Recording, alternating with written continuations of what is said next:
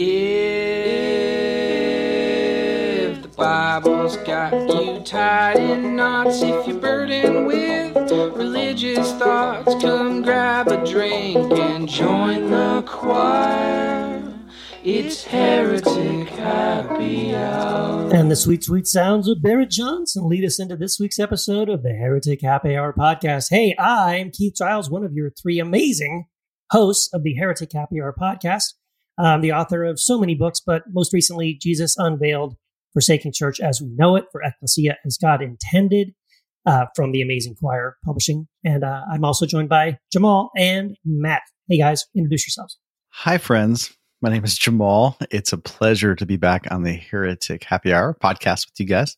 I'm the author of a couple of books, most recently, Living for a Living, put up by Choir. And um, Keith, welcome back from the Wild Goose Festival. Oh yeah. My, man, yeah. my arm's tired. Yeah, absolutely. Uh, man, it, um, gosh, one of my favorite people were there. Mary Ann Williamson. He, I, I'm just so jealous you got to hear oh, her she was in there? person. Oh, yeah. yeah. Yeah, we hung out. Um, it was great. It was one of the only presidential candidates that got invited to the Wild Goose. Mm. That's cool. Yeah. Yeah. Well, well, yep, she was there. I can confirm she was there. Yes. That's cool. Well, I wasn't there, but uh, this is Matt DiStefano, the author of four below average books, and uh, really excited true. to be here true. on another. I'm just fucking with you. They're way, they're well above average. Um, it depends on who you ask, but uh, yeah, happy to be here for another episode uh, on this fine early morning. Mm-hmm. Mm-hmm. Yeah. Yeah. Yeah. It's a it's a coffee Heretic Happy Hour, not an yes, alcohol one. So uh, yeah. bear with us, folks. I think, Jamal, did, weren't you going to say something? Didn't you have like an announcement? Oh, yes. I apologize, guys. Yes, I have an announcement. I was really, really excited to talk about the, this uh, this thing called the Hotline, which, by the way, um, I don't know how many podcasts are represented at the Wild Goose Festival, but if we were there, I guarantee you we would be the only podcast with a hotline. That's so right. uh, let me give out the number um, for folks, just in case. And we do invite all listeners to call this two four zero, three four three, seven three seven nine. You can call it, text it anytime. And we actually had a text come in to the hotline um, recently. So we wanted to... Awesome. Okay. Man, it's always hot off the press. Okay. Um, here's the text. Quote, "Hey guys, just wanted to let you know how much I appreciate your podcast. I just recently found your show and I love it. I just finished episode eighteen. It is what I thought church should have been when I stopped attending traditional church thirty years ago. It has only been within the last couple of years that I even picked up a Bible again.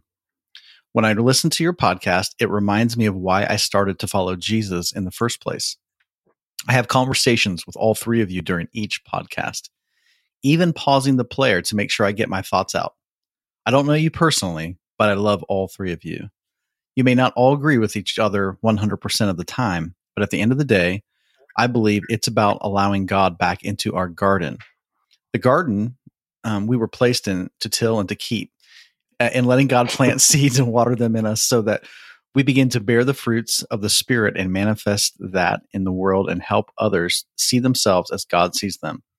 Your podcast helps me do that, and I am grateful. Peace, brothers. My name is Eric, by the way." Unquote. Yeah. Uh, I just, can I just say, guys, since I was at, I just got back, I mean, literally last night, just got back from Wild Goose.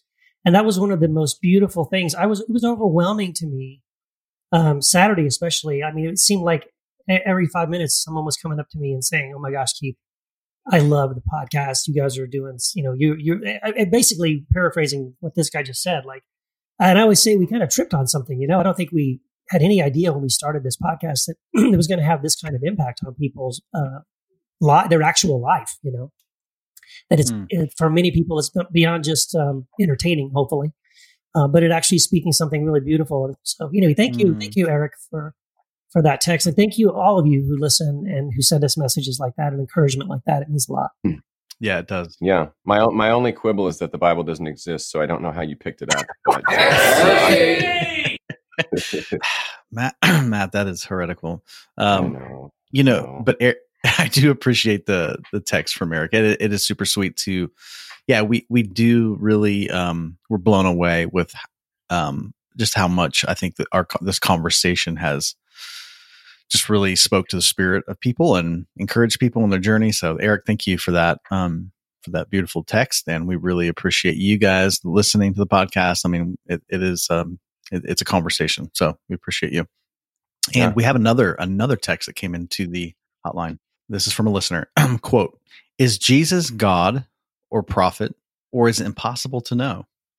I believe all religions point to God. I remember in catechism in fifth grade, a sister told us that all religions lead to God. She drew a diagram on the chalkboard to show us. So why is Jesus God and not the other deities?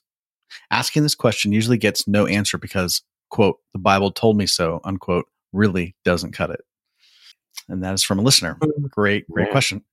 Yeah, I feel like we've touched on this sort of thing um, often throughout uh, our fifty some odd episodes, but um, no, I, I, I know. I, I think I'm right there, right there with uh, the listener in, in that uh, I do believe there's truth to be gleaned from all faith traditions, um, and I don't, I don't know. I mean, Jamal, you'll probably agree with me if um, if Jesus is God, well, maybe, maybe we're we're all a manifestation of God. I, I I'm not sure. Yeah, I knew that was coming, but I'm not sure if there's.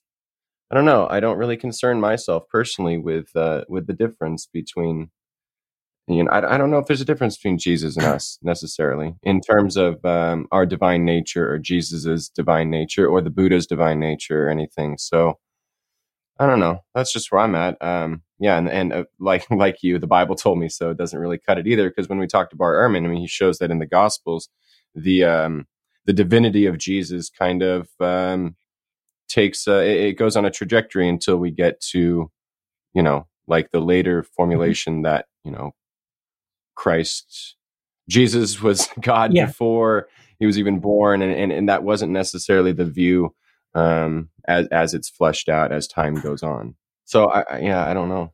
Yeah. You know, my thoughts are that I think you're, you're, what you're dealing with in the, in the Gospels, the canonical Gospels that we have, is you're dealing with a Jewish concept. So the, obviously the Jewish, the traditional Jewish idea is this, you know, it's the separate God somewhere in the sky, kind of that, that, that vantage point. And so Jesus comes and, but the, the way Jesus talks about God and the way that Jesus talks about himself, you, you, it, I think the, the early Christians were right to pick up the fact that, wow, Jesus is really making himself synonymous with with deity, with, with the Father, with his, you know, in the language that was used in that day to describe God's source. So it's, it's like, he doesn't come at it from the traditional Jewish separation standpoint where there's the God out there and then there's us. And it can be confusing. So people then have, and this is the problem with humans is that they, I believe that the root of suffering of humanity is that humans fundamentally picture themselves as separate from God. And, and I mean separate, not just like, because we've sinned and we're now separate in relationship. I'm not talking about like that. I mean, like our actual being essence, they picture God out here and then uh, people over here. And I don't think that's fundamentally accurate. Um, and, and Jesus really refers to himself as divine in some of his statements. Of course, it's, it's, uh, he doesn't come right out because I don't think he needs people to know, to like worship him in the way that the Jews were taught to worship God. But at the same time, he does make himself, in essence, equal to God. But then he also makes us, he, the way he ref, refers to other humans, he refers to other humans as being just like him. Mm-hmm. So I think this is where uh, Christianity, I really feel like, has missed the boat completely on the teachings of Jesus. It's because Christians fundamentally, and I'm, when I say Christians, I'm talking about the, what what's come to be known as Christianity and the church, fundamentally has made elevated Jesus to the place of an idol, to the place of a of a deity like a Greek god. Um, and I I personally just don't think Jesus ever came to set himself up as an exclusive divine figure in a way that elevates himself above any other human being. I think he came to elevate the view of humanity in the mindset of humanity, which thereby would also, you know, and, and w- the way we do that is we understand that we are literally expressions of the divine. And when we understand that, then we understand what kind of God we're talking about.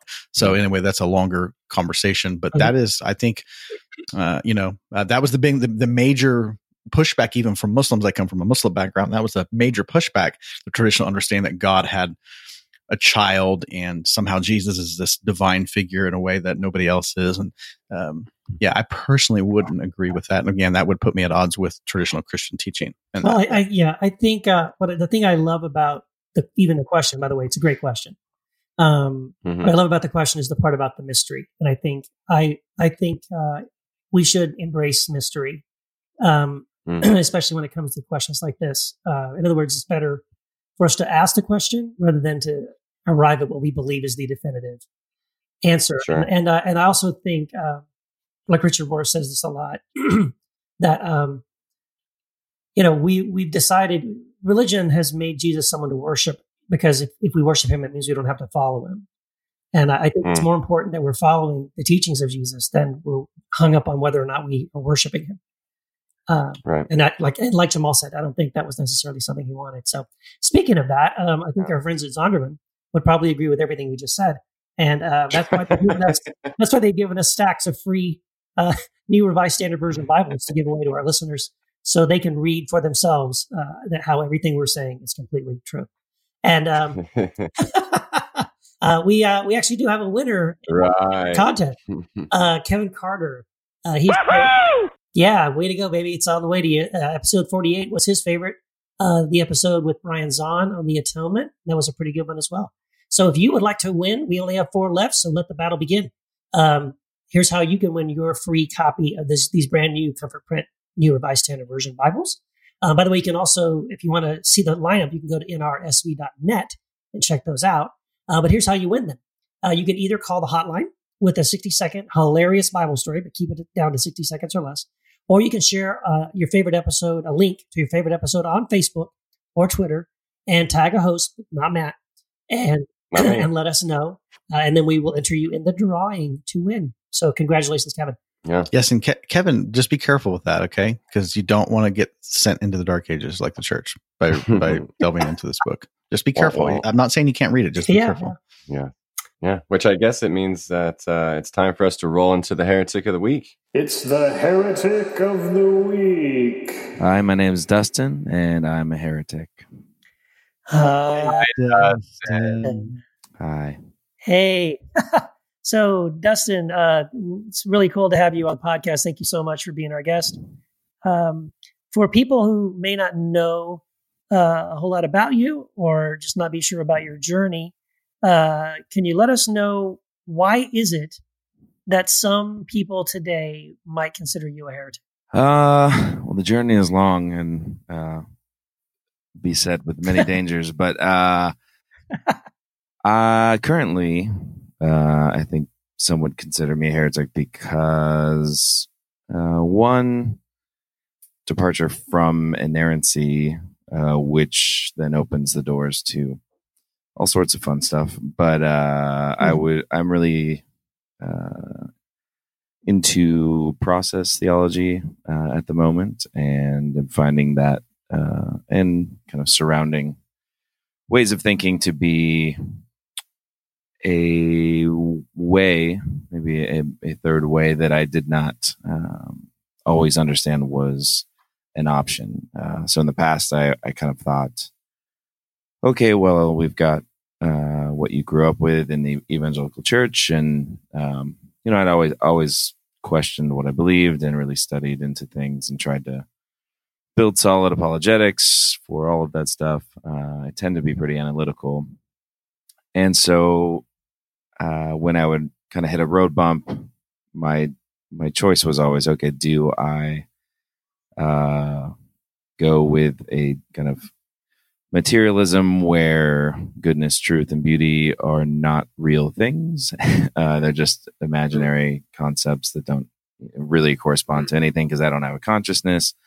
Or are those things so important to me that I hold on to them? The price being that I am believing in a God that comes off as capricious and vicious and violent mm. at times, and I don't know what mm. to do with that. Um, uh, along and that so that goes along with you know uh, the kind of false dichotomy of okay, the Bible is either inerrant or it's totally uh, useless, and uh, that's not true either. So I just didn't, right. I didn't have, like, I had the capacity to think through what I thought about these, t- these two options, but I didn't have a third way open to me. So I didn't know how to get there. Mm-hmm. Uh, so now, now I get a lot of people telling me not to identify as a Christian on social media uh, because I don't line up with, uh, you know, well, you're what, not, what yeah, they want to. Their brand of Christian, so yeah. They don't like you. Yeah. So other than inerrancy, what were there some other, was that the first thing that kind of came along was inerrancy and then other things followed, or what, what are some other uh, sort of questions that you had or deviations you made from things you grew up with theologically? Uh, I mean, iner- inerrancy is the kind of uh, fountainhead of it, if you will, because uh, that's what really controls a, a tight kind of theological reign on, you know, what is in or out and uh, what's orthodox or not. And uh, so, I, I mean, I had always, always, always, always was bothered by Uh, what we do with the Bible as far as the, the canon. So I understood, you know, I, I knew all the reasons why these books were selected and by whom. And, um, you know, it's for a process like that, it seemed uh, well enough and good. But then once it became, you know, the canon, it, it seems to instantly then elevate to something else. Mm-hmm. Uh, besides these books that we are saying, okay, we have reason to believe that these are worthwhile to keep in our tradition and to learn from. Uh, and all of a sudden it becomes, whoa, now it's all magical and it all says the same thing.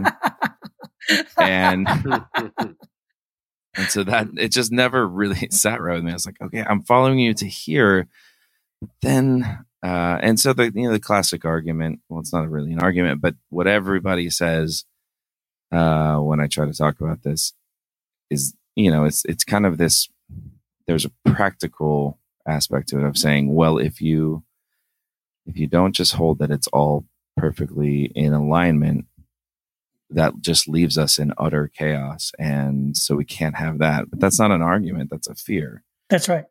Um, yep. And, Yeah, so I, I'd always felt that way. Always been kind of bothered by it, but didn't really know a third way. Didn't know any people who were on that third path or whatever. And came out of, uh, like, we'll get bogged down if we go too far into it, but I was in a, a very unhealthy ministry uh, atmosphere up in the Northwest. And mm-hmm. came back down to California, uh, detoxed a little bit, was out of church, felt like we had some healing uh, for me and my wife, and um, was in a good spot. I started helping out with worship there again, and just feeling like, okay, this is this is this is a much healthier place uh, than I was at, and uh, so I wasn't in uh, some weird state of uh, rebellion when I kind of came into all this. I was like, I was on the road. Uh, writing another worship record, doing some research, and uh, I had seen a Five Views of Inerrancy book uh, pop up, and I was like, "Oh, that would be good." That's like, so it's like kind of within the tradition I'm in, and uh, I'll, I'll get some different takes on it. Maybe I'll find something that makes a little more sense to me mm-hmm. than I, I currently have. And uh, so Pete ends uh, in the end was the. I mean, there was there's some. smart and thoughtful people contributing, but he ends up answering the questions that are posed to him as I, I don't think these can be solved through any view of inerrancy. And that was the only thing that made any sense to me. I was like, yeah, I don't either. Like, I know all the ins and outs of how to try to argue yourself out of why God commanded genocide, but none of them are truly satisfying at the end of the day. So, mm-hmm. right. Um, right. Yeah. So that, I just started researching more and more, and uh, there was a moment where it just tipped, and I was like, oh, okay, so I definitely don't think that anymore, and I don't see how I could ever go back to it. Um, but yeah, that opened up just like, whoa, what do I think then? What is going on? Um, and found my way into really digging on process philosophy and theology, um, which... Uh, so that was a long way to answer your question, but no, that's fine. Some of those other things, some of those other things that are you know, uh, would be go along with that, are a very, very different view of God's relation to the world, God's um, agency, and the way He would exercise um, power as uh, not coercive. Right. Um, yeah. So that that stuff, it's a it's a pretty large redefinition of uh, of how you view God. Dustin, this is Jamal, by the way. It's great to have you on the podcast. Appreciate you being here. Um, yeah, I, thanks, man. Yeah, yeah. I, I um. I think, and just for our listeners, you know, and obviously, you know, a lot of folks who have followed you, you will know this about you, but obviously, you know, uh, forming member of the of the band Thrice, and then also a prominent worship leader, as you mentioned.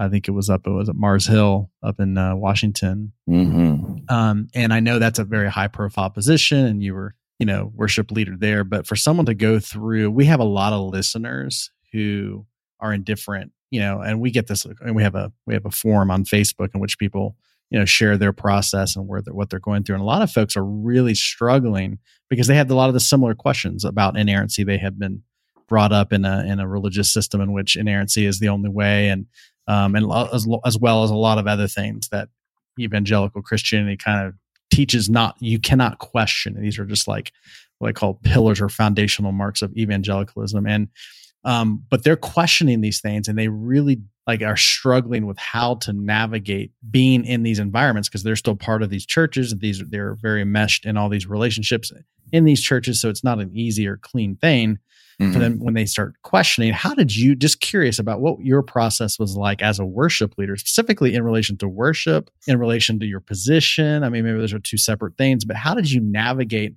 And again, where you were. I don't imagine there was a lot of uh, grace, so to speak, in allowing people to have these questions. So how did you have this question about inerrancy and to see that, you know, I guess, I guess that was the unraveling piece for you.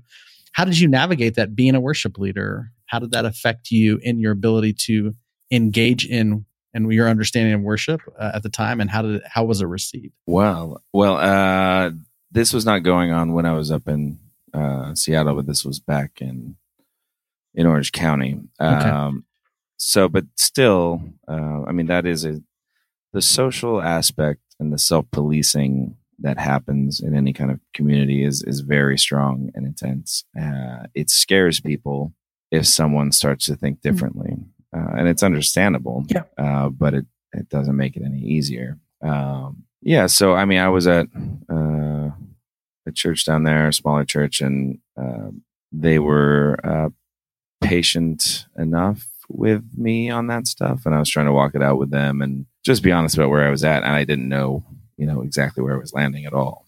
Also became busier on the road at the time. It just kind of uh, I'm between churches now, so it, it it just moved to a point where it was like I, not just from this issue, but um both my wife and I are, were just Uh, feeling like we were seeing the world a bit differently, yeah. especially in terms of uh, how how we speak about and view people who think differently than us. Um, yeah, so it, yeah, we're uh, we're looking for a new place right now, yeah. but it is very hard to walk it out with people who are scared that you are uh, either somehow infecting them with your yes your new ideas, or uh, they're genuinely concerned that God's going to burn you in hell forever. Yep. And uh, that really, I've uh, the more I think about it, uh, the belief in, I mean, especially as it's formulated in eternal conscious torment, mm-hmm. uh, that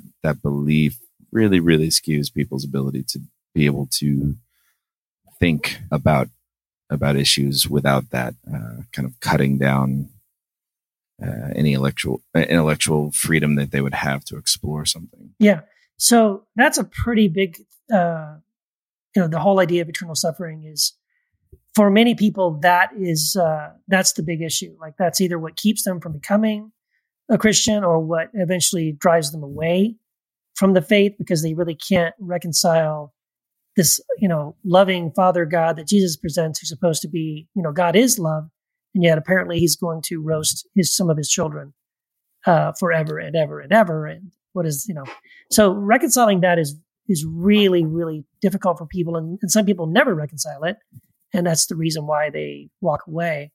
Uh, yeah, well, what, what, I think what's that's an issue that's uh, bothered me, and act that I was moving. I mean, this is so the the kind of the tipping point with inerrancy. It's it's just one part of a longer mm-hmm. journey. So, I mean, even before that, when I came to this church down in California, I told them before I was doing anything uh, worship or whatever, I was like, hey, just so you know, I'm at least an annihilationist and uh, probably leaning more towards universalist in some mm-hmm. sense. So um, just because I, I no longer felt like it was, I don't, the whole idea of eternal conscious torment is so much of an overstep yes. from what is actually in the Bible. Yes. Um, and yet it gets, it gets locked into like, you know, churches, uh, statements of faith and stuff. And you're just like, what? Like, this is, this is so, so much more than you have to go on. And it's such a huge, uh, issue that you're, you're freaking people out. You're turning people away. Cause they're like, no way. I, I'm not going to believe in a God that does that. And so you're, you're putting good words in. Even if you're going to be an inerrantist, you're, you're way overstepping what I think is, is, uh, reasonable in, yeah. in the text. So, yeah, absolutely. Uh, so how difficult has it been? Uh, two things. Hopefully this is, this is fair to ask two questions, because you mentioned two things that I'm curious about. One was you talked about you and your wife together. So I, I mean, I want to know how that, did you guys track together? Did you process this together? Did you kind of get ahead of her and she had to catch up to you? Like, how did that affect your relationship on the one side? But also you mentioned finding a church, and I'm, I'm curious, uh, how challenging is it to find a church where some of these questions are okay to ask, or some of these issues are okay to not have, you know, uh, firm mm-hmm. answers for? Yeah. Um, first question, uh, I did a very bad job with, uh, with, with that. Uh, so I tend to, uh, Uh, I mean, I can process a lot of information, and I, by the time that I make a decision, uh, I've thought like a lot about something, but it, I don't communicate a ton with, mm-hmm. outside of my brain. So uh, I kept meaning to talk to her about it, and um, I was on the road, and I was reading, and I was thinking, and, and uh, she was having a hard time at home, and I was trying not to like. I was waiting for like a good time to talk about it. Mm-hmm. And then I think I texted her something about, I'm not sure if I believe in inerrancy anymore. And uh, don't ever do that. That's yeah. a really bad idea. Yeah. Hey, honey, I'm um, a heretic. Uh, just wanted you to know. yeah. Uh, yeah. So I freaked her out real good. Yeah. Um, but uh, yeah, so we worked through uh, that stuff. And she's on a, I would say a parallel yeah. uh, path, but she processes things very differently, uh, mm-hmm. more more from a gut level. uh, I'm much more kind of heady. Um she's very, very smart, but she just the way, you know, different personalities kind of are led by different parts of them. uh mm-hmm. So yeah, we we both are uh, have been moving towards a much more inclusive uh, view of uh, God and uh, Christianity, universe, whatever. Um, and then finding a church, I'm just looking for a place where everyone feels welcome and there's a good uh, place for my kids to hang out. Yeah. So that's, I, I don't expect to find a place where uh, everyone is, uh, is thinking all the same things as me, but um, yeah, having some room to, to have different thoughts would be great. Cool. Yeah, that's great. I mean, It's so it's so unique to find a church where the beliefs that you that you adhere to at the moment are the, the pillar of um, you know, what the church is all about. It's um, at least that, that my experience is that that's been hard to find, but but there are probably some some churches. Um, as a as a worship leader yourself, I mean, I've done worship not not in the same capacity that you have done. Is that something that, that comes into play, or how does that work in the uh, in the worship world in relation to if you're going to write songs that have a certain message, or how much creativity is there for for people like yourself who are writing worship to express where you're at lyrically? Um, I'm an odd bird here because I I hate worship music. And, um, good for you. you no, right? I'm, I'm so, with you. I'm I mean, with you. That was that was like kind of why I was really interested in making some, because I was bothered by a lot of things that probably wouldn't bother me as much now, or they'd bother me differently. I'm not sure. I haven't thought about it in a while, but uh, yeah. So I ended up writing what I think was, you know, a, a very good and uh, helpful worship record if you are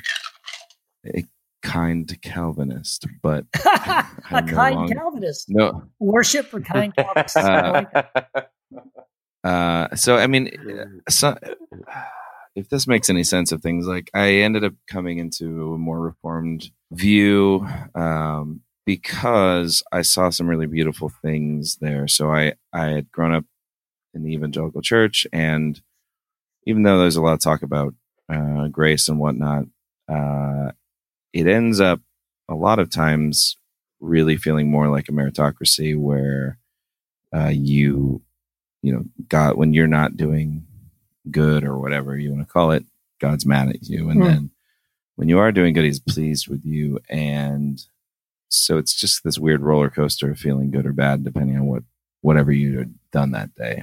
Um, so what Reformed theology did was say, hey, look, God is actually always uh, loving you the same.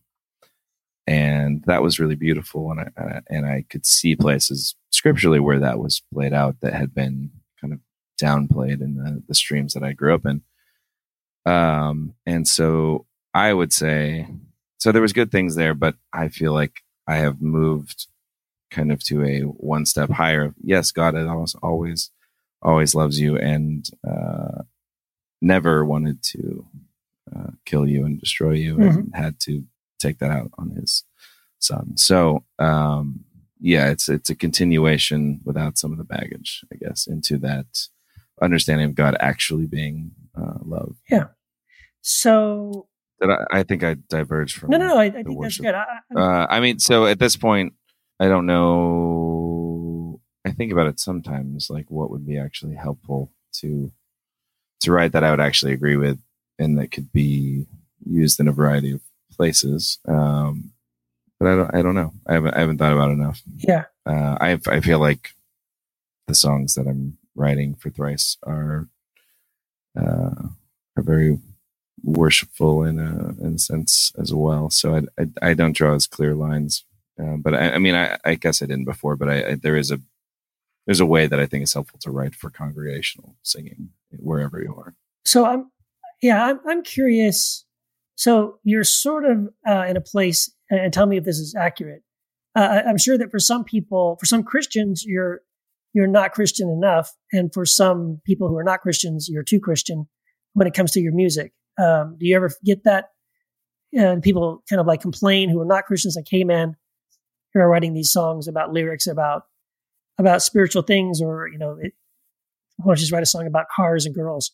Uh, or I don't know, is that, is that the case? Do you, do you feel like for some people you're, you're too Christian and others you're not Christian enough?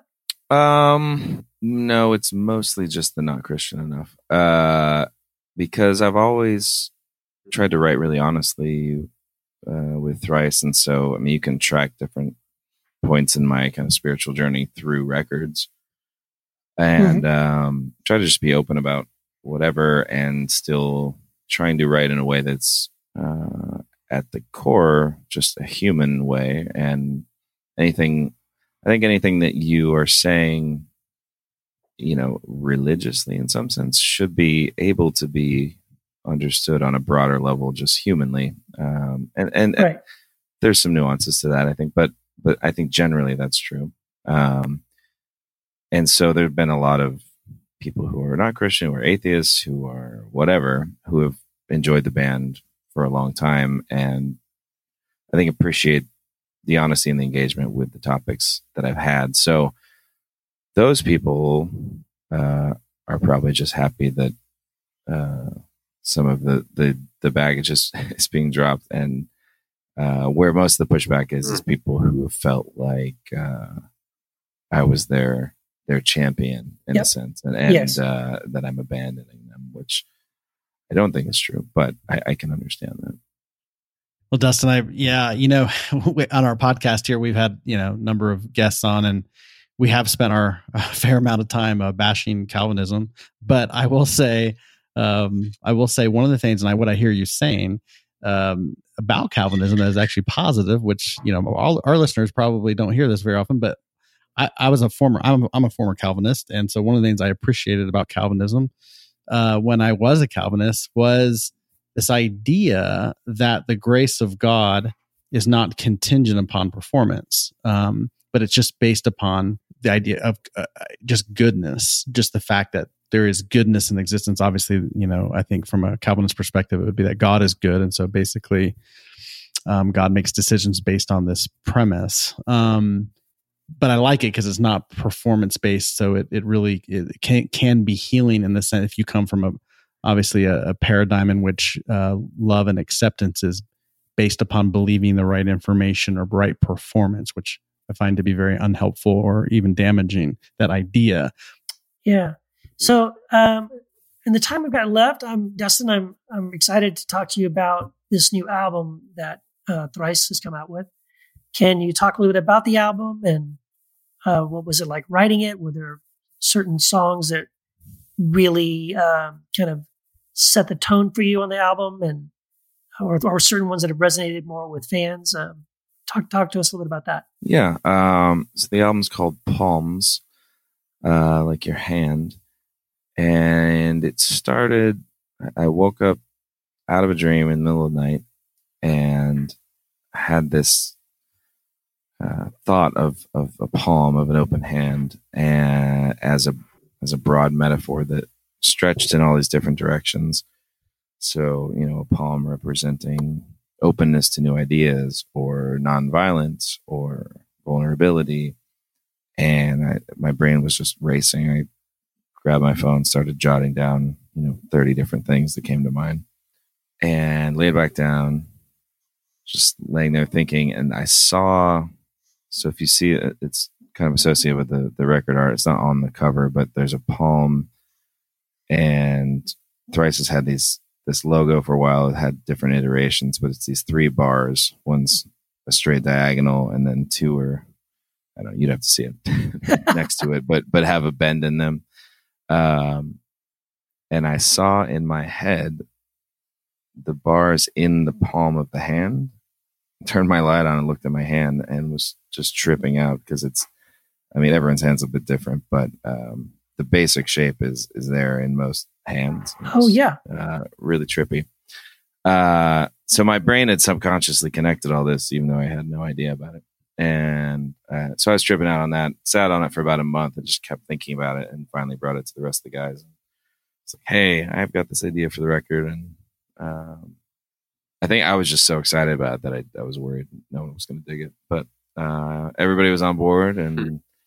So yeah, the record, everything on the record, all the songs are kind of built out of one aspect uh, that you could view as a, uh, an open hand. So whether it's you know, inclusion of everyone or, um, yeah, the, the, the stuff I mentioned earlier, but uh, Branch in the River, that's it's about a, a letting go of something that you were holding on to tightly. Um, so it was an interesting process to write everything really based off one general metaphor and then stretching it uh, in different directions. So, so, so Dustin, what, um, what was the song Only Us all about? Yeah. So it's about, uh, I mean, we, so we've developed as very tribal creatures. Um, and that's how we've survived, and it's kind of built into us, right? Uh, we, we want to protect, protect our group, and the other group is bad. And so that's an understandable instinct in us. But uh, many people are starting to understand now that uh, you know things are shifting. We are coming into a a global age. We're seeing a uh, humanity, and from a Christian point of view, like this should be kind of a no-brainer. Saying, and and and it has really been happening in a lot of ways for a lot of years, usually with a lot of terrible things happening along the way. But uh, that idea of this Catholic uh, humanity that that everyone is uh, is of one tribe uh, is is getting what the song is getting at. Um, and so there's some interesting research on uh, the ways people have these kind of views of their in, in groups and out groups. Um, and you have to, like, everyone has that tendency, but you can actually, like, you can't change that. Everyone's always going to have the thing that they have to be against, and the group is, is the end thing. But you can actually make the thing you're against something external, like poverty or hunger or whatever, and you can unite against that thing rather than against another group of humans. Um, yeah, so that's that's kind of what the song is is getting at. Like this, uh, these tribes that we're identifying with are, are uh, very arbitrary, and uh, I, I, I'm advocating for a a larger, all inclusive uh, tribe. Yeah. So have you uh, have you read any René Girard? Because that's kind of what it sounds like you're going in that direction a little bit. uh, I haven't. I've seen some interviews that were uh, that were very fascinating. Yeah, I definitely I definitely dug the stuff I was I was hearing. So uh, I should check out some more. Well, Dustin, I you know I'm just I'm just curious. Uh, where can our listeners? Uh, where can people connect with you online? I tend to make people mad on Twitter. um, yes, yes, yes. Uh, I'm. I think it's a good format for me because I'm I'm super introverted, so it's it's these small little snippets, and um, yeah. So I I try to provoke thought on there, and um, I try to follow through with conversations with people who disagree and come to a good ending, and that happens more often than you would think is possible. So.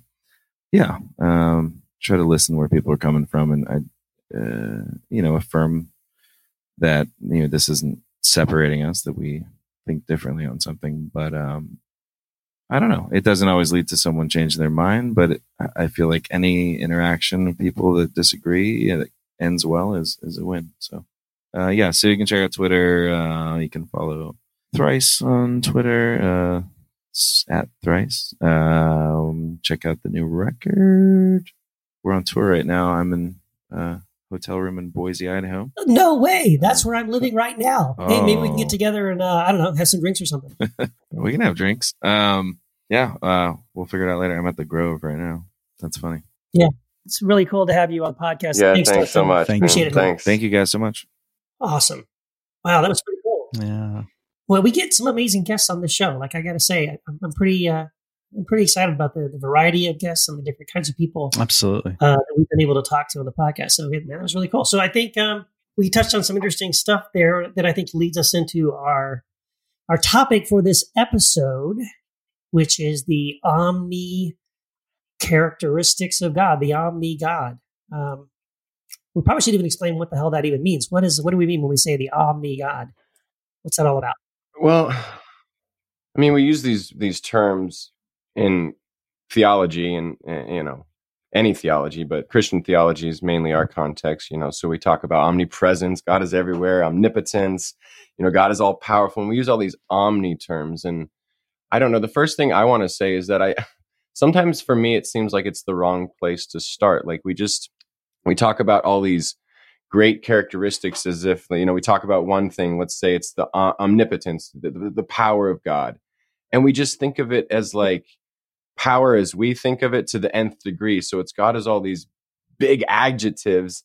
And for me, it's just, I don't know. I mean, and, and you guys can tell me if you think differently on this, it just kind of misses the point. No, I agree with I, you. I, I don't, I don't know. Like, like, like we're going to go out there in, in the sky and find this biggest, baddest, strongest, most Uh, highest I Q type of deity out there, and and yeah, well, you, I, I just don't see it. You know, so if you think about it, I mean, this is this is a great. I think I'm glad you're starting with sort of a conversation about the in general before we get into the specifics, because I, here's the thing: like uh, when you think about it like this, like okay, where do we come up with these ideas uh, about God being? It's basically what we're saying is is that God is the ultimate man. He's the he's a super man, right? So Superman. T- yeah. Take the attributes of us, right? Well, we have thoughts, we have intelligence, we have strength, we have abilities, we're, we have presence. Um, so therefore, God must have, have those to the, you know, infinite degree. Uh, and, it's, right. and and I think you're right. I think it's kind of an odd place to begin, and it, and it and it ends up creating a. And it's like the whole thing about how, you know, God created man in His image, and then man returned the favor. Um, right. Right. It's it's it kind of feels like that in some ways. Like maybe maybe we should even rethink this whole omni thing completely. Like, why do we? If the reasons that we we think of God in these ultimate ways, right? He is the He stands for the ultimate wisdom, the ultimate power, right? Um, the ultimate creator, all these things. Like, well, um, if even if even coming up with that is flawed in some ways, like we begin with ourselves and project outward, maybe we should kind of pause and rethink even our concept of God. But you know, maybe, maybe that's taking us in another direction. But I, I do want us to get into the, the omni parts, but I do think it's still like we should keep in mind that what we are really discussing are is a theory of, again, we were talking about the mystery, right? Uh, th- this is this is an attempt to er- eradicate all mystery and to get down to, like, we're going to draw a picture of God right now. And this is what God looks like. For sure. And speaking of mystery, um, have you guys ever thought about where we are? Uh, like, Boise, Idaho? What do you mean? Um, well, no, I mean, not exactly like that, but like, okay. So for example, I, I was recently, um, had learned about some studies that, that, uh, some, this doctor in specific, this was a neuro uh, surgeon. He was doing these experiments in the nineteen fifties when they were really delving into, um, they were delving into, uh, brain science and that kind of thing. So, you know, you can do brain surgery, um, without any kind of anesthetic. So you can be awake when you do, uh, or I mean, anesthetic just to numb the area, but like you can do brain surgery and there's no pain. So they usually have the patients awake. So they were doing this experiment because he wanted to find out where the person actually was in the brain. So it's a crazy story, but like basically with some of the experiments they documented, they would, you know, he would like uh, be operating on the the motor part of the brain, and he would stimulate the motor part of the brain, and the person would raise their right arm, you know, he would like, so he would learn how to like stimulate different parts of the body. And, and they, and so he would ask them, are you raising your right arm? And the patient would say, well, my right arm is clearly moving, but I'm not doing it. And, um, he said, okay. And that was what he expected because he was doing it through stimulating that part of the brain. But here's what's crazy. He would say, okay, now what I want you to do is I want you to take control. When I raise your arm, I want you to take control of it and move it a different direction, uh, move it to the left.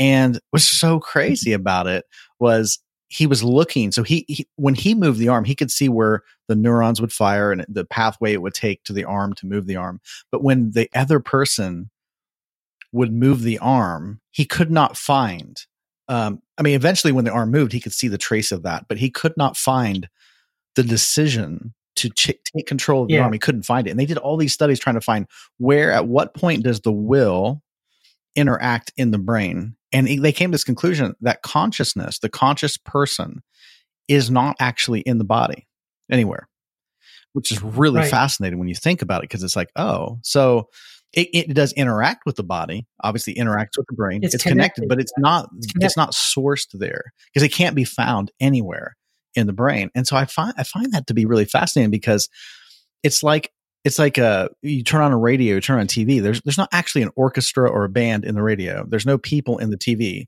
but it is coming Wait, through what? there. You know what I mean? Like, so they're not actually in that box. They're not. I know. And, and you know, oh. I know I could, like, if you took a radio and you went back in time to like caveman area and you would like, they turn this box on, they'd probably be like, oh my gosh, there's like people in there making these noise. There's people talking in the box, yeah. but it looks yeah. that way. It's an illusion. But basically, the box is designed to be a. Obviously, the radio, the T V is a is a device that we've designed that it can carry a transmission through it, so it looks like it's coming through that box. But really, the the where is the music? Where are the people? It's like non-local. It's not actually in the box. So when you ask, like, where's the music at that you're hearing on the radio? Well, it's everywhere. It's omni. It's like. Omnipresent. Where is the signal coming from? Where's the T V signals coming from? It's coming through the T V. Well, it's everywhere. So like, I really feel like, so where are we? When you ask the question, where are human beings? Are we in our body? Well, we are, I think our body is giving us expression in space and time, which is linear and local. And, but that's not where we are. So can, I think it can be said that human beings in our true source location are omni. We're omni. And I think, I think science will show us that. But we're spirit. So what are the dimensions of spirit? So if we're spiritual beings, what are the dimensions of spirit? We're, you, there are no dimensions of spirit. It's everything. Right. Yeah. And then that does get back too into the, the mystery of things where even science struggles to define these things, right? Um, and to, to wrap, wrap itself around and, and map these things out. We can, but we can, yet we can still see evidence for things where, I mean, this is why I'm so fascinated about things like quantum sure. theory and that stuff, quantum entanglement, because uh, science now is showing uh, evidence for things for which really there is no like uh, explanation. Like we're discovering that some things seem to be happening and we can see that they're happening, but we don't have any idea why. And I do think that it does, for me, it feels like it reaching the the limits of scientific um, measurement and understanding too, but we are actually then seeing sort of the fringes, sort of like through a glass darkly. What we're seeing is the evidence of the spiritual reality that really is something, you know, again, we're not going to be able to scientifically quantify it, but it's there. It, it, it is real. Um, and that much I do agree with. I do think that is, uh, so, so in the sense then of God's omni, so like God omniscience, right? So I guess we should just say that there, there's, there's three main omni uh, characteristics of God, right? So God is omniscient, which means he knows everything. Uh, he knows all knowledge, all all facts. Um, past uh, Christians, traditional Christians would say uh, facts, past, present, future, everything. Um, God is omnipresent means he's everywhere at the same time. Um, so there's nowhere that God is not, and uh, um, that's omnipresent. Um, omnipotent, God having, as Matt alluded, you know, all power, but um, we might should, what do we mean by that? You know, what does power mean? And there's a fourth one, so kind of, kind of obscure, but it's uh, omnipotence, which is the all creative power of God. And if we have time to get into that, I think that's, uh, it has some interesting uh, things to consider on that side. But, but so omniscience, when we say God is all knowing, um, is God all-knowing? I guess we should say that. And and and if God knows everything, what does he know? And if he knows it, what does that mean? Yeah.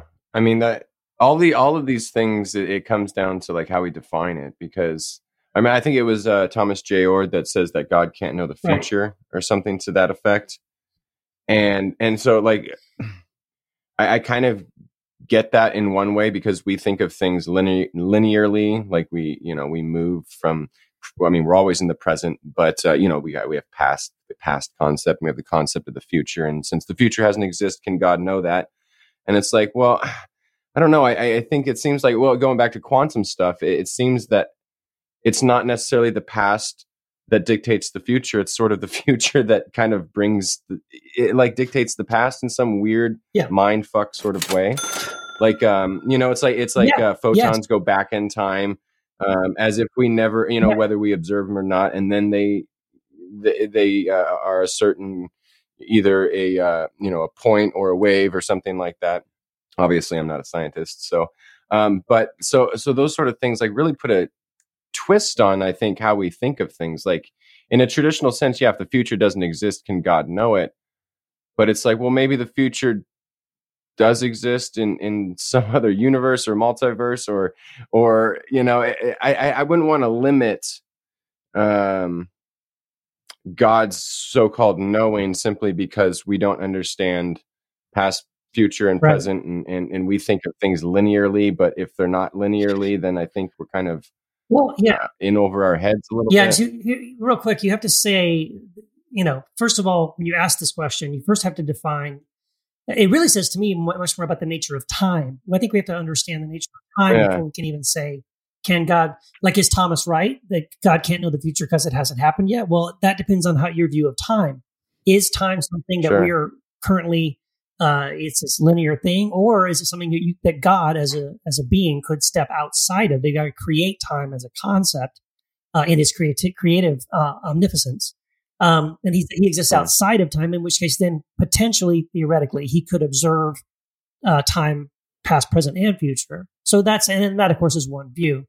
Um, but like going back to the quantum entanglement thing, that you're exactly right. Like some of these experiments with photons will bend your freaking mind because like. The photons right. know in advance, and they will whether you are going in the future to observe them or not, and based on it, whether whether you observe it or not, it behaves now the way it knows you're going to do it, even if you don't know it. If they've randomized whether you right. whether it, you look or you observe or don't observe, because when you observe them, they behave one way, and you don't observe them, they behave another way. And that's yeah. the craziest thing about that that quantum entanglement thing is like, okay, like you just said, like, well, no, then. Maybe at least in some cases it is possible. Is it knowing the future, or is it the future informing the past? I don't know, but it's something right. crazy. Breaks, breaks yeah, it does. Yeah. Again, this is why this is why we talk about God in these terms. Like mystery is probably a good thing to embrace. Like we can talk about it; it's fun to, to theorize it, but at the end, we don't really know. Well, the, he, right. uh, maybe omni mysterious should be one. I'm going to add that. I'm going to add that one. Yeah, here here's a, something I wanted to propose. Um, And, and again, uh, coming back to this idea of om, um, omniscience, you know, is God all knowing? And um, and I firmly, so the question, I used to think of this this concept of God being all knowing, and I was taught this obviously in, in the traditional Christian when I was you know going through seminary and all this, just just that whole teaching. Which they, you know, God is all knowing. And I have this picture of this being in the sky somewhere, some dimension up there somewhere, who has all just complete understanding, knows all the facts, like a major supercomputer or something. And I think that's how, you know, it's kind of a primitive way to think of the divine, but that's kind of how we're taught to see God, you know, especially in, in Christian circles. So God is the supercomputer, knows all information, all everything. And we, we don't. So, But this, there was this man, uh, is actually a friend of friend of a uh, good friend of mine, uh, a, a friend of a friend, a good friend of mine, who w- had a drug addiction and was, a, I think it was a heroin addiction, and he had overdosed and died. Clint was clinically dead, ha- and he had an, and he was not in any way spiritual at all. Um, really didn't even go there. And um, after his near death experience, he actually had a entire enc- encounter. When he died, and he witnessed it, he was, you know, saw, he just goes into a lot of detail about what he witnessed and what he came back with. He said, everything was explained to me about what we're doing here. And he had this profound experience. His life changed post the near death experiences. It was fun. He was radically different after this experience. And he said, here's why we exist. And when I heard it, it really resonated with me. He said, here's why we exist. And he said, "We God is all knowing only because we exist." And I was like, "Wait, what?" You know, when, when my friend was telling me that, she was telling me what he said, and she said that basically, true knowledge is experiential knowledge. So, you know, you, you can't. I can't tell you what chocolate's like. I mean, you know what I mean. I, you could read the chemical. You know, there can be a, a new uh, a dictionary definition of what chocolate is. But nobody will actually know what chocolate is like until you actually put it in your mouth and taste it. Then you will know. And it's not something that you can really understand with the mind as much as you can understand it through experience. And so God, we say God is all knowing. Well, how would God know what chocolate tastes like? God wouldn't know what chocolate tastes like. How would God know what it's like to move out of the illusion of separation and join another human being in oneness, which is through the act of sex? Like that, that's what happens in sex. You come out of the illusion of separation and experience a sense of connection and oneness. How would God know what that's like? Well, because we, how would how would God know what it's like to love another human being? Well, God wouldn't know what that's like unless God actually incarnates. So it's only through incarnation that God experiences and gets life experience. And ex- and actually says, oh, this is what it's like. This is what there's a there's a desire, I believe, at the level of source and consciousness that says, I want to know the fullness and essence of my own self. And so incarnation happens, which thereby gives God true. So God is all knowing, yes, but how? Through experience. Because this is why I think even in, in the Psalms where it says Psalm, you know, forty-six ten, be still and know. So there's a knowing that goes beyond the mind. Be still and know that I am God. Well, how would you know that? Because you're experiencing the essence of yourself at that place of stillness. And this is, again, an example of the, the quest, the desire for God to experience God's self. And I do believe that's why we exist. We actually give God experience of God's self because everything is a manifestation of this essence. So it's just interesting. This guy comes back from this N D and he's like, yeah, so when God, God loves us, and how does that get carried out through our own life? We love others because God loves us and expresses that love experientially in three D space and time. And I do think, so I think that's just a different twist. And that's, that really resonates with me. It's a different twist on saying God is omniscient, all-knowing. It's like, well, yeah, but we're a part of that equation. Like, yeah, you know. Yeah, no, I've I've often thought about that. Like, just imagine like the father and son sitting around and, and theorizing what it would be like to give grace to one another, uh, undeserved grace. And it's like, well, not neither would know until they experienced it. I mean, how could you know what it would be like to forgive? How, how could God Um, and, and the, how could the father and the son forgive? Only in theory, without actually experiencing what it's like to forgive another. Right. Does that make no, sense? Really. Like, like we, we only, like we can't, we can't read a manual on how to ride a bike and say, I know how to ride a bike, unless we get on a bike right. and actually ride. I mean, it's the same kind of analogy. I mean, could, could, could you imagine God saying, yeah, I want you guys to forgive. By the way, I don't know what that's about because I've never had to forgive, never actually forgave anybody. Right. Uh, you know, only in theory, only yeah. in theory, like the ideas there, but as an attribute, yeah, as an, I mean, forgiveness would exist in theory, um, but not in practice as an attribute of love, because as mm. I love in, you know, infinitely and completely, then if there ever were something that needed to be covered in grace and mercy and forgiveness, yes, that would automatically happen. But um, having experienced it before he created people who could screw up uh, and needed to be needed right. to be given some grace and mercy and forgiveness.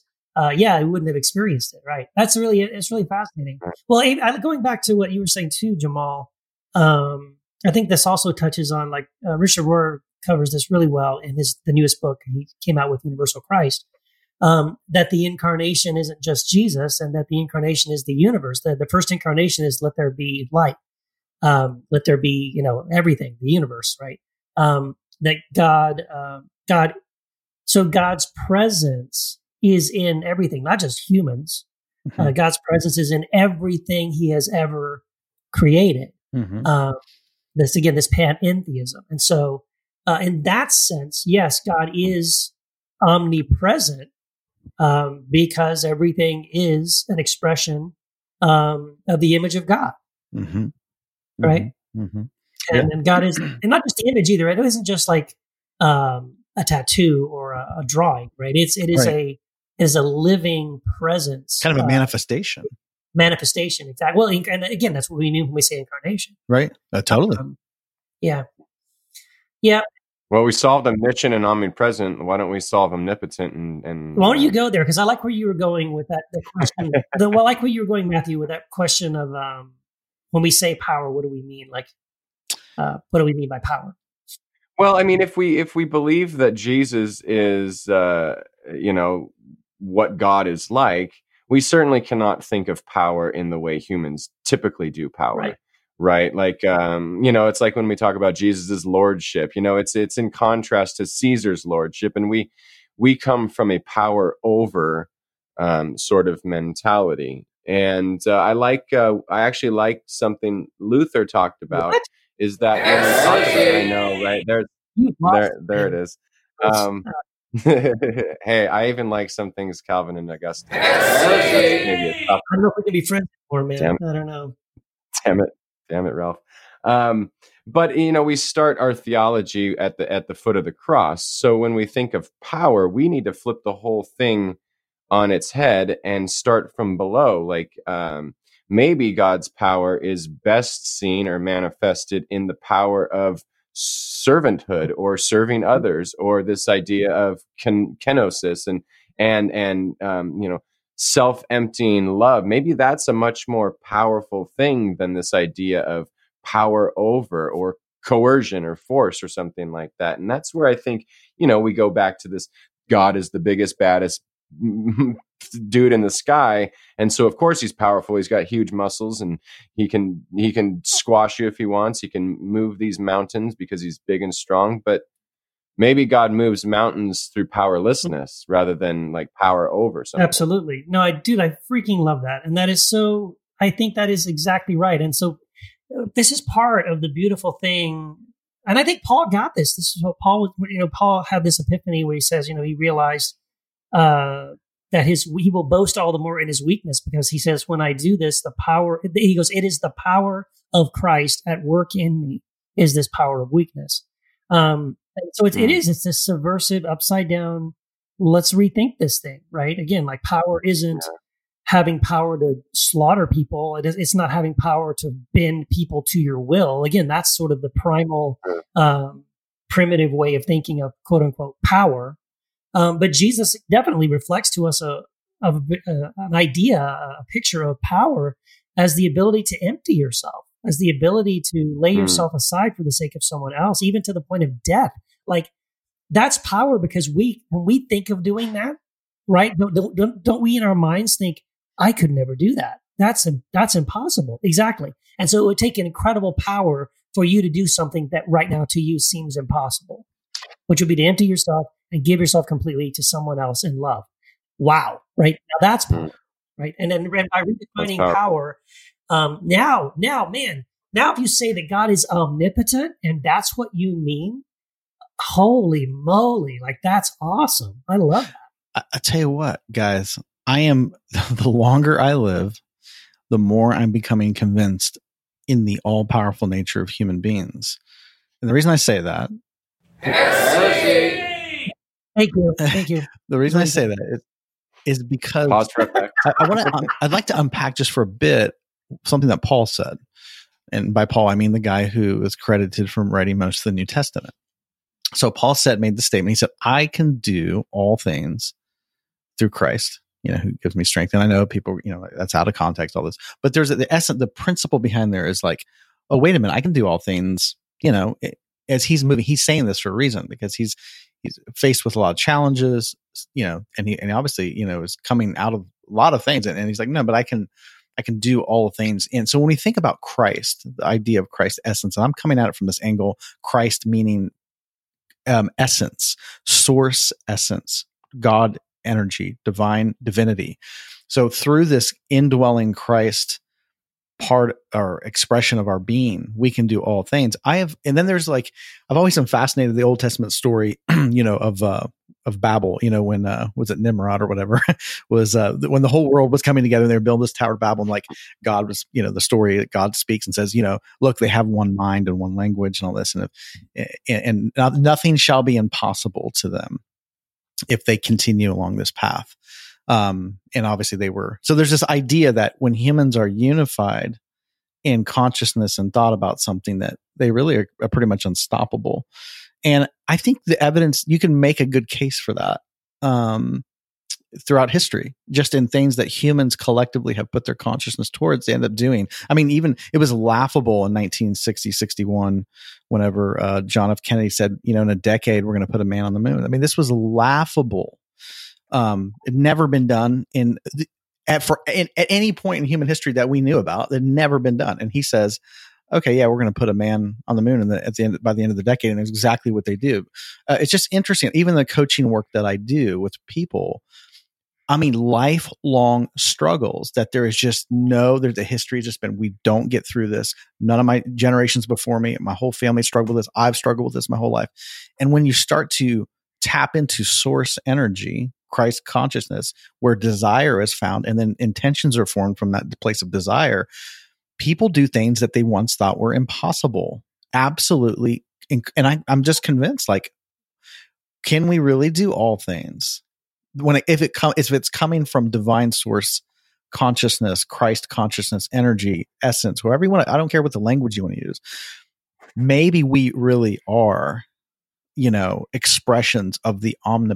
Um, omnipotence of the divine, you know, and I think of, I mean, I, I when I think of, imp, I mean, the word impotence is interesting, you know, like just not able, not able to to perform impotence, you know, but what what if like the opposite of that is like, actually, no, you potence, to be omnipotent is to actually for you to be who you are, to perform to the level that you are actually designed to to perform, which is whatever you're here to do, your desire. You're actually, and I think we manifest that in a very maybe limited way in space and time through our own lives. But what if we really are these unstoppable uh, beings that express this? Well, yeah. And I, and I think you are onto something, which is why I think it's important to redefine these ideas of God, because if we think of omnipotence as this biggest, baddest dude in the sky, we will mm-hmm. be like him. Sure. And we will lord over one and over one another, and we will coerce one another. We will enslave and oppress one another.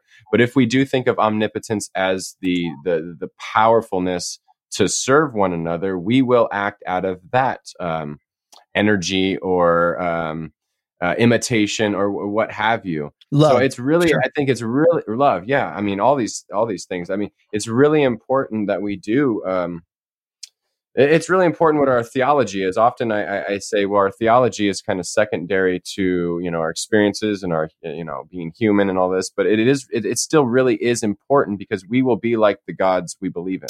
Yeah, totally. I, I found personally when I'm motivated by love, the things I alf- often thought I could never do, I end up doing. When it's love, when I really sense like love is on the line, like in the, not in the, like when it's when especially when it comes to serving, like if I'm.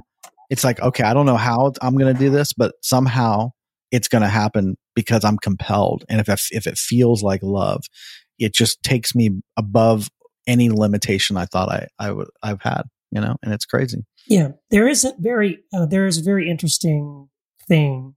I mean, I think we're all kind of suggesting this. Jamal, you're probably more than suggesting this, but um, it's the idea that um, we kind of do create. Um, By creating a desire, by creating intention, um, we do sort of create things happening. And so, like, for example, uh, and I think this would, I think actually this would overflow into the fourth uh, omni, which is, again, the lesser known one, I think, that's uh, omnipotence or the, the all creative power of God. Uh, and it means that God not only creates things, but God can only create things that are in alignment with God's character. Um And we'll get into the implications of that in a second. But but I want to stay on this track of where you guys are right now um, and just give it a little bit of a personal testimony of this kind of a thing happening in my life where it seems to happen a lot. Um, and the way it it happens to me is things like, typically I'll just be um, talking to God. I mean, I don't consider it like I'm not on my knees um, with candles and all that. I'm just sort of like lay, lounging on my couch or something, talking to God, or driving in my car, talking to God. And um, and I'll just say something like, you know, God, it'd be really cool if this happened, or God, it'd be really cool if I could do this, or if this thing would open up, or this opportunity would happen. And dude, within a couple of days, that thing will freaking happen. It's and, crazy. And um, and so whether it's like, well, that was God answering your prayer, yeah, okay, or maybe it just feels like I'm. I mean, I think there's lots of different ways you could try to explain this. And again, this goes to the mystery, like. I, I think there's uh, it's a it's valid to, to explore like different things that could be happening. Is it that somehow possibly I don't know? Maybe I kind of know it's coming. Like, I, do I know the future? Hey! Do I, am I sensing the future that this is this is something that is coming coming towards me? This is an opportunity that is that is bound to happen, and I'm just expressing like I think I recognize that coming towards me, and I and I'm thinking I welcome that. I think that's cool, and then it shows up. Or I am I desiring something and thinking that would be cool, and then that thing gets created out there and then happens. Like, I don't know, and I, I don't know that I again that I feel like I need to draw a picture of that and make it it's exactly this. I don't know what it exactly is, but I have experienced that kind of thing over and over again. Well, you know, Keith, it's really interesting that you say that about like, do you know the future? That kind of thing. There's this institute, the math, the Heart Math Institute. Um, and they, you know, they've been featured on a lot of studies. Um, they're, they're scientists, and they, they tend to, you know, want to, so they get, they get into a lot of like heart science kind of things. And what they've, they've done these studies where they will show pictures, um, and they will rate like heart rate, monitor your heart rate. And they ha- they would have pictures. They have these, you know, people sitting in front of a computer, and they would show these random pictures, and some pictures would be very peaceful and loving, and some pictures would be tragic, you know, and violence and all this kind of thing. And what they what the experiment showed them is that the heart, at the heart level, not the mind level, but the heart level, right before um, a negative picture was going to come up on the screen, the heart would would would uh, react. Uh, there would be a distinct, uh, with the heartbeat, it could be detected that there was a negative picture coming before it even came on the screen. And so it was picking up on a signal somewhere, and it was be able, it was able to like tap into that or whatever. So the heart actually can, according to these experiments, know the future, at least in, in these experiments, a few seconds before they were actually going to happen. Um, but I personally believe desire, um, you know, some of the root word of desire is of, you know, where we get the root word for God, deity, but it's, it's of God, like the things that are deep desires. Um, and even there's a passage in James that says, you know, let him who asks, you know, not doubt, right? Because he who doubts like a like a wave t- tossed back and forth. But I think there's a principle in that, that when you tap into desire, it's not like wishful thinking. It's like it's it's it's a compelling. You can't let it go. It's deep desire. And a lot of times when we, whether you call it prayer or intentions, whatever it is that come from that place, um, those we do see those manifest when we really move into that. Because I believe that desire is given to us as a gift, as an expression of divine nature. Well, yeah, um, because we do we do those things Can I, that come from. Divine. Yeah, I I want to I want to just um, I'm agreeing with you um, in essence, but I, I want to clarify something. At least this is just my perspective. That I think um, I think that is true again in my experience, but I think it's I'm feeling like it's true if that desire is in alignment with the kenotic nature, the the loving, the the idea of the all the things we just talked about, the the things that truly are the attributes of God. Um, totally. And so, totally. so, so in other words, it's not like oh, uh, so if I just desire, uh, I want a fifty-foot yacht and I want one hundred million dollars in my bank by Thursday. Like those things probably are not going to happen, yeah, because I think those are things I am creating from a different place. Those are desires that I'm creating that are coming from a place that isn't emanating from the source, the true source of all things, which is this. Uh, love and self-giving and all that. So like if, if the things that I'm, that I'm sitting around desiring are things that truly are beautiful, that would be a beautiful blessing, that would be an, uh, uh, an, a further expression of who I am created to be as a person, right? Uh, it's fulfilling my gifts, my talents, my abilities, and all these things like, and, and I'm, and I'm surrendering to that. And I'm sort of dreaming of how those things can continue to, uh, to thrive. That for me anyway, it feels like those are the kinds of things that when I have those desires, when I have those, if it's coming from a very pure place, those are the things that almost like, I can, I can almost tell you in the moment that I'm having the thought, that thing's probably going to happen. Like I, I just have the sense of like, you know what?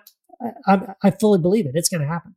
I just, and again, and not on any kind of like name it and claim it, or, oh, I just have to have a, have to drum up enough faith. You know, it's not that at all. It's just sort of like mm-hmm. it, it, I receive both signals at the same time. The signal that, yeah. that it would be great if this happened, and the signal that it's already happened and it's going to happen. Mm-hmm. It's, and it's odd. Again, I can't explain it and wrap language around it. It sounds really odd, but, but I do think it has to be something in alignment with coming from this place of the, the true source who is, who is Christ. Mm-hmm. Yeah. Good stuff, gentlemen. So uh, I guess before we crash this plane, um, we got we a couple announced. You want to land it? How about a rough landing? Yeah. Excitement. We uh, we do have a website, heretic happy hour dot com. Bookmark it. That's where you get all the uh, all the episodes. Make sure you stayed up to date on that. We have a store and all that good stuff there. Uh, we have some. You know, some free goodies and whatnot on there. So that, that, that, that can be our landing page. And we also uh, do have a Facebook group that is undergoing a few changes and with it's growth. It's new and improved. It's new and improved. New and improved. With growth comes growing pains. So we're working through that, but uh, please join the group and just beware that you got to be kind and you probably should listen to the show if you join the group. So uh, those are my two quick announcements. Yeah. And if you can't get enough, and who can really, of these conversations, you should jump over to the Patreon page. Yes, we have a Patreon page, and over there, not only can you support us and uh, what we're doing, but uh, as a thank you gift, you know what? We record extra stuff, bonus stuff. We interview, you know, extra little bonus clips of the interviews we do that are so fascinating. So you get to hear more of the interviews. You get to hear more of these conversations because, you know, people, when the when the podcast ends, we don't shut up. We keep talking. We keep, uh, you know, thinking about these things and batting things around. And you get to hear those extra conversations over on the Patreon page. So jump over there uh, and support us. That's uh, patreon.com slash Heretic Happy Hour, as you might have guessed. And I also want to say um, our sponsor, one of our sponsors uh, for the last several episodes is the Hope Center. It's a community resource center serving one of Alabama's poorest communities by providing a neighborhood market where neighbors can shop for food at no cost in an atmosphere of love and respect. And you can visit their website at serve alabama dot org.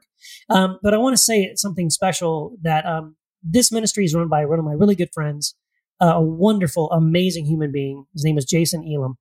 Um, and for this labor of love that they are involved in uh, to be sustainable beyond this particular month, they're in a kind of a crisis situation. They need to pay off their building.